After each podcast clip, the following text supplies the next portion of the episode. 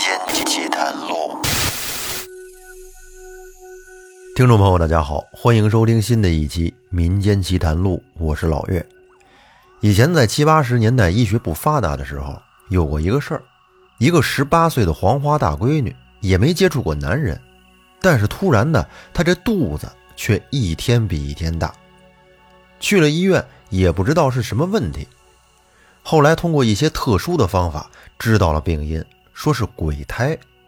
然后又通过一些特殊的手段竟然给治好了。据说这还是曾经发生的一件真人真事儿，那具体是怎么回事呢？接下来我就给您讲一讲。这是一个听友投稿的故事，说的是他小姨在年轻的时候遇到过的一个事儿。我小姨十八岁那年，突然有一天肚子疼，而且在随后的日子肚子是越长越大。后来去了当时那个年代比较好的一个医院，那个医院现在也还在，就是一个普通的乡镇医院。小姨没过多少天，她这肚子已经大得像怀孕六个多月的孕妇一样了，身上别的地方都是皮包骨，就是肚子特别大。我妈说肚子上的血管都能清楚地看到，但是在医院检查也没查出是怎么回事，可肚子却还在变大。当时我妈跟我姥姥在医院照顾，我姥姥吓坏了，问我小姨是不是有了男朋友啊，或者是做了一些什么不该做的事儿啊，小姨说没有啊。后来医生检查一番，说要手术才能治。医生前脚走，我妈后脚就跟了过去，她听到几个大夫在谈话的时候说，要把小姨的肚子打开看看，看到底有啥。我妈一听大夫都不知道原因就开刀啊，这怎么行？回来就把这事儿告诉了我姥姥，不同意签字手术。我姥姥那个时候可以说已经完全吓傻了，也做不了决定，就完全由我妈做主。后来医院见不同意手术，就让我们出院了。回到家之后，我大姨姥姥，就是我姥姥的姐姐，我姥姥是家里最小的一个闺女，大姨姥姥现在已经不在了，她比我姥姥大十七岁，年纪大点的人总是比年轻人有点见识。而且我姥姥的爹，也就是我的太姥爷，是一个比较厉害的风水先生。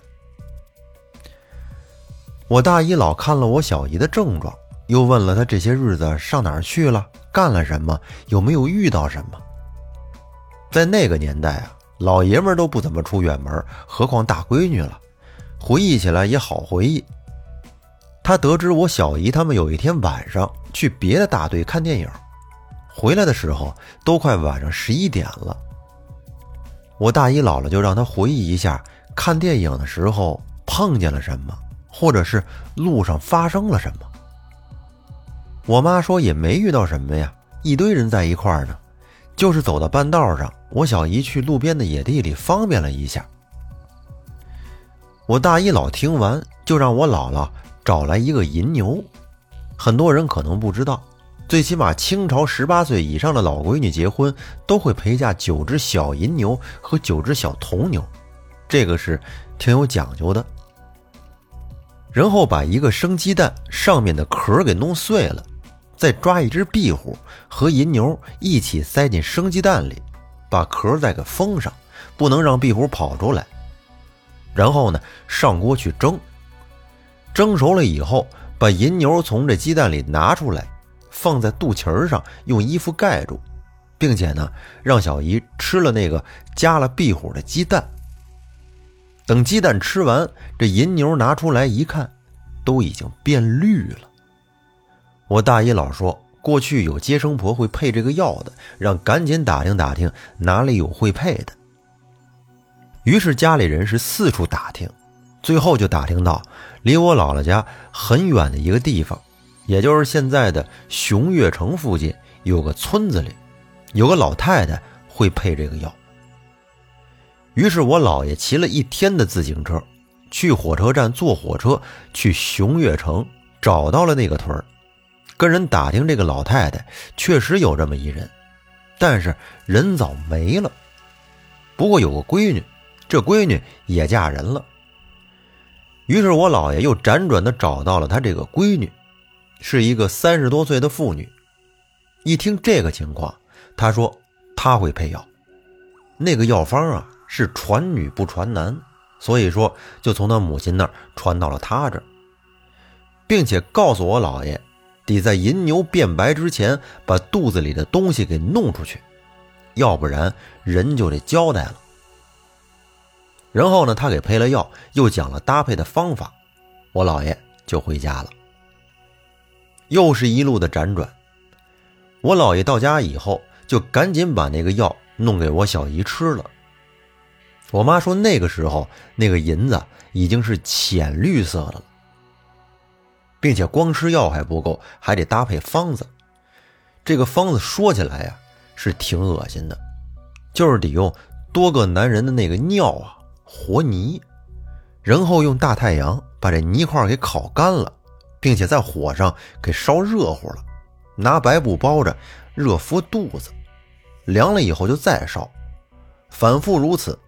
等肚子下去以后，掰下一小块泥，加黄酒搓成丸，塞肚脐里，什么时候来例假了，什么时候就不用塞了。我当时听我妈讲这个方法的时候，真的觉得巨恶心呀，多个男人的尿这去哪儿弄啊，找人要也不好听啊。要不说我姥爷还是挺有招的，他就去了附近的中学，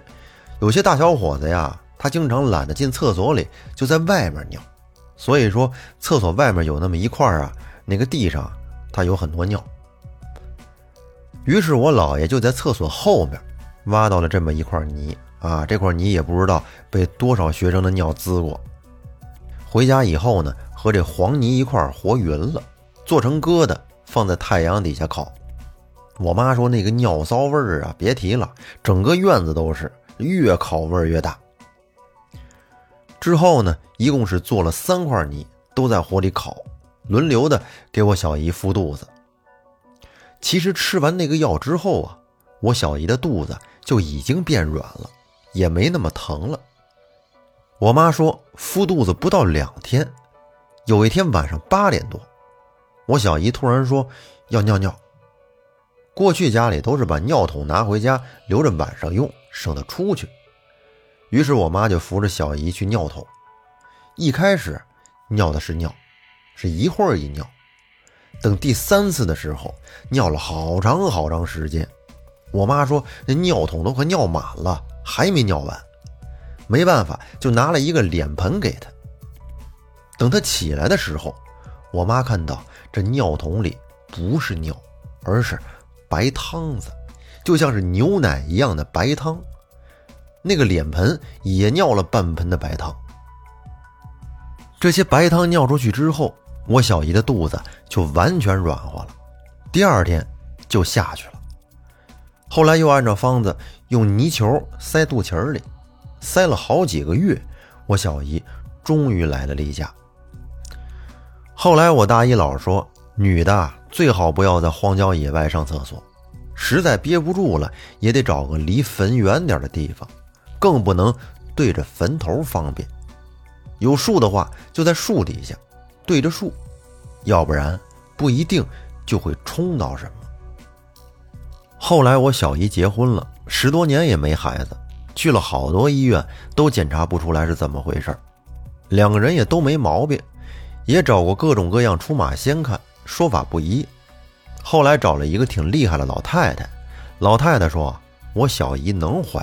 但是怀不了，因为曾经有个孩子走的时候把他这辈子的孩子命也带走了，要不了孩子。后来我小姨就离婚了，这么多年直到现在她都是一个人，也看开了，现在成了一个居士。那第一个鬼胎的故事就是这样。反正我也是以前听人说过啊，就是在这个坟边上最好是不要方便，还有呢就是晚上在这个野地里边你方便的时候呢，最好是咳嗽几声啊，打个招呼。嗯，关于他小姨这个事儿呢，其实我觉得还有一种猜测呀，有可能是他在方便的时候，野外会不会有一种那种细菌之类的啊、霉菌之类的，通过他的方便就顺带的进入他体内了呢？可能是一种病毒感染或者细菌感染，你说有没有这种可能呢？不知道啊，纯属瞎猜。那接下来啊，我再给您讲一个听起来也是比较离奇的事儿。这是另一位朋友讲的，他是听他以前的一个单位领导跟他说的，说的是领导在上大学的时候，他同学身上发生的事儿。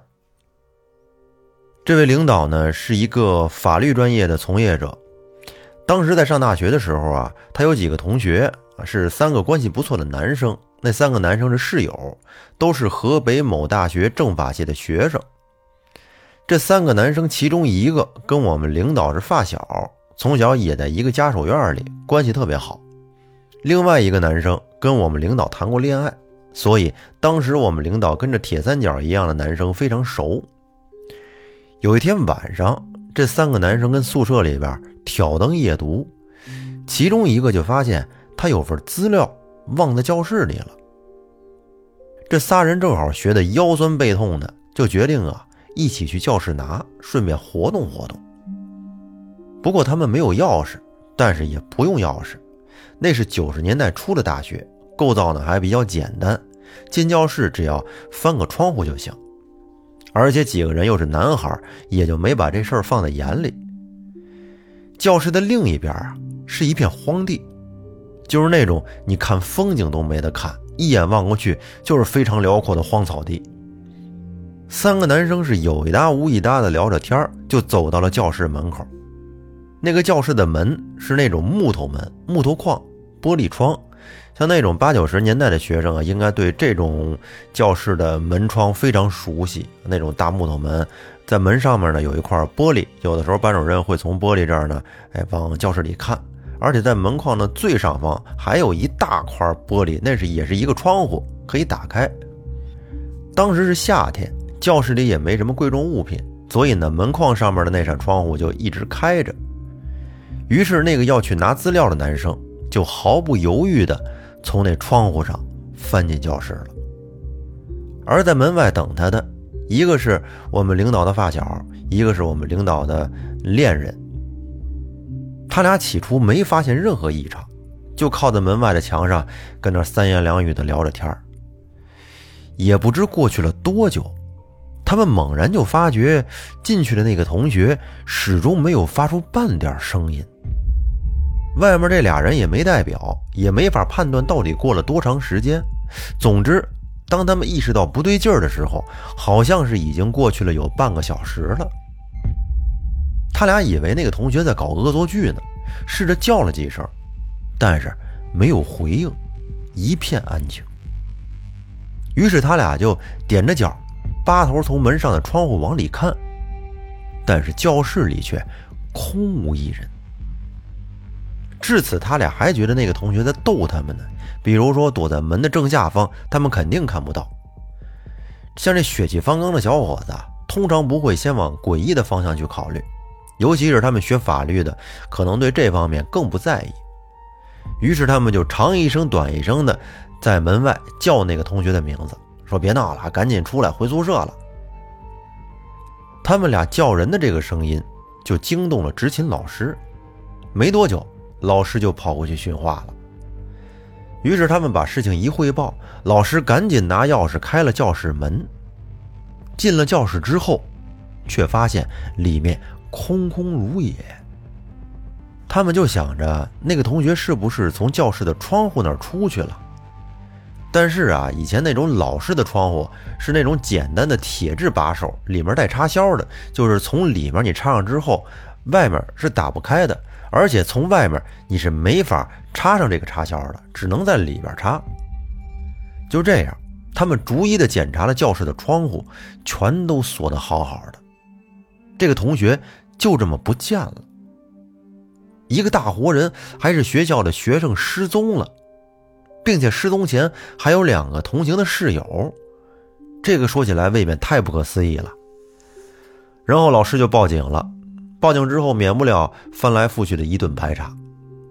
而那时候很多专业技术也不完善，查证流程呢肯定也存在一些疏漏。但是整件事啊，从头到尾着实把那两个男生给吓坏了。无论如何他们都想不明白，一个性格好、三观正、家庭也没什么负担的同学，怎么就能以这种方式消失了呢？就是从那天之后，这个同学就再也没有出现过，这给另外的两个人也确实造成了不小的心理阴影。我们领导说，这事儿过去好多年了，每当老同学聚在一起，都要相互问一问有没有那个人的消息啊。可直到现在，他们都已经年过半百了，这个老同学依然是杳无音信。这个同学离奇失踪的事件就是这样。这个事儿呢，我觉得听起来有点像前几年特别火的一个潘博文事件，有点像。潘博文也是凭空无缘无故的就这么消失了，而且除了经历过的当事人之外，这个世界上没有任何关于潘博文的痕迹。这个事儿呢，不知道是真的假的，毕竟是听人说的嘛。但是即便是故事，也是挺让人细思极恐的，是不是？那这期节目时间也不短了，咱们就先说到这儿。感谢大家的收听，欢迎您订阅专辑并关注主播复古宇航员，我们下期再见，拜拜。